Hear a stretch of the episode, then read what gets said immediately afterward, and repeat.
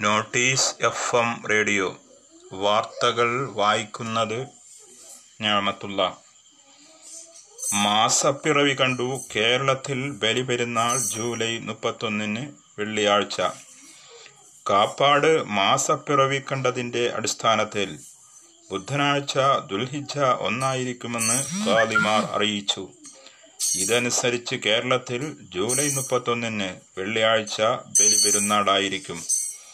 അറഫ ദിന നോമ്പ് മുപ്പതിന് വ്യാഴാഴ്ച ആയിരിക്കുമെന്നും കാദിമാരായ Panakkad Sayyid Haidari Shihab Thangal Samastha Kerala Jamiyathululama president Sayyid Muhammad Jifri Muthukoyathangal Samastha general secretary professor K Alikutty Musliyar Kozhikode Khadi Sayyid Muhammad Koya ജമൈലുലി തങ്ങൾ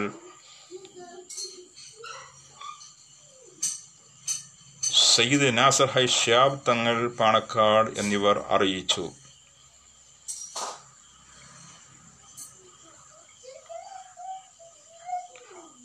സംസ്ഥാനത്തിന് എഴുന്നൂറ്റി ഇരുപത് പേർക്ക് കോവിഡ് സ്ഥിരീകരിച്ചു. അഞ്ഞൂറ്റി ഇരുപത്തി എട്ട് പേർക്ക് സമ്പർക്കം മൂലം രോഗബാധ. മുന്നൂ മുപ്പത്തിനാല് പേരുടെ ഉറവിടം വ്യക്തമല്ല. രോഗം സ്ഥിരീകരിച്ചവരിൽ എൺപത്തിരണ്ട് പേർ വിദേശ രാജ്യങ്ങളിൽ നിന്നും മുപ്പത്തിനാല് പേർ ഇതര സംസ്ഥാനങ്ങളിൽ നിന്നും വന്നവരാണ്.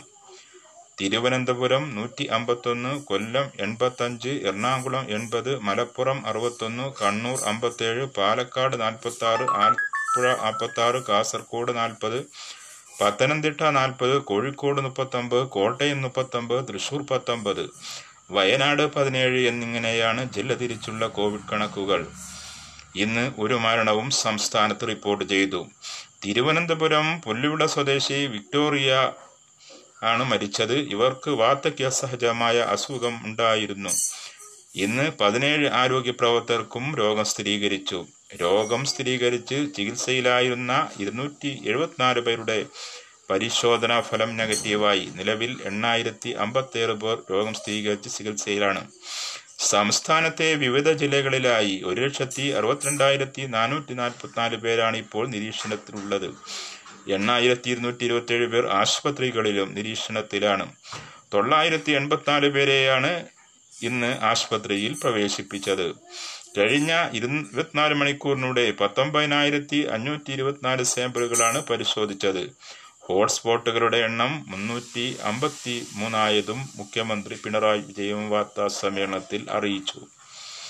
ഹോട്ട്സ്പോട്ടുകളുടെ എണ്ണം കൂടി മുന്നൂറ്റി അമ്പത്തി മൂന്ന് ഹോട്ട്സ്പോട്ടുകൾ രോഗികളുടെ എണ്ണത്തിലും വൻ വർധനവാണ് അനുഭവപ്പെട്ടത്. ഒൻപത് കോടി ഡോസ് കോവിഡ് വാങ്ങാൻ ബ്രിട്ടൻ കരാർ ഒപ്പിട്ടു. വാക്സിൻ ഗവേഷണം നടത്തുന്ന Pfizer incorporation BioNTech alliance French കമ്പനിയായ വാൽനിവ എന്നിവയുമാണ് ബ്രിട്ടീഷ് ഗവൺമെന്റ് വാക്സിൻ വാങ്ങുന്നതിന് കരാറിലെത്തിയത്. വാണിജ്യ മന്ത്രാലയം വ്യക്തമാക്കിയതാണ് ഇക്കാര്യം. രാജസ്ഥാനിൽ കോൺഗ്രസ് സർക്കാരിനെതിരെ വിമർനീക്കം നടത്തിയ പത്തൊമ്പത് പേരെ അയോഗ്യനാക്കുന്ന നടപടിക്ക് ജൂലൈ ഇരുപത്തിനാല് വരെ നീട്ടണമെന്ന് രാജസ്ഥാൻ ഹൈക്കോടതി. സച്ചിൻ പൈലറ്റ് പക്ഷത്തിനാണ് കോടതി വിധി ഗുണകരമാവുക. കോവിഡ് നയന്റീൻ പ്രതിരോധ പ്രവർത്തനങ്ങളിൽ പാളിച്ച സംഭവിച്ചിട്ടില്ലെന്ന് മുഖ്യമന്ത്രി പിണറായി വിജയൻ.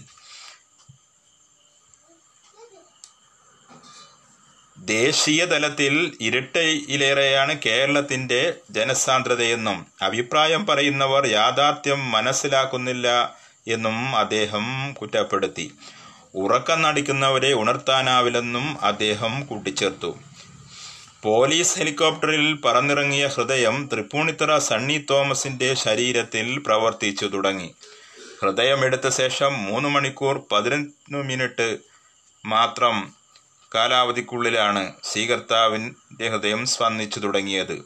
ഉച്ചയ്ക്ക് രണ്ടേ മുക്കാലിനാണ് ബൈക്ക് അപകടത്തിൽ മരിച്ച തിരുവനന്തപുരം സ്വദേശിയുടെ ഹൃദയവുമായി police helicopter Ernakulam Grand Hyatt ഹെലിപ്പാഡിൽ പറന്നിറങ്ങിയത്. കർണാടകയിൽ ലോക്ക്ഡൌൺ നിയന്ത്രണങ്ങൾ പിൻവലിച്ചു. നാളെ മുതൽ സംസ്ഥാനത്ത് ലോക്ക്ഡൗൺ ഉണ്ടാകില്ലെന്ന് മുഖ്യമന്ത്രി ബി എസ് യെദ്യൂരപ്പ പ്രസ്താവിച്ചു. ബംഗളൂരിലും മറ്റു ഭാഗങ്ങളിലും ലോക്ക്ഡൗൺ ഉണ്ടായിരിക്കുന്നതല്ല. മുഖ്യമന്ത്രിയുടെ വാക്കുകൾ there will be no lockdown tomorrow people need to get back to work say chief minister B S Yediyurappa.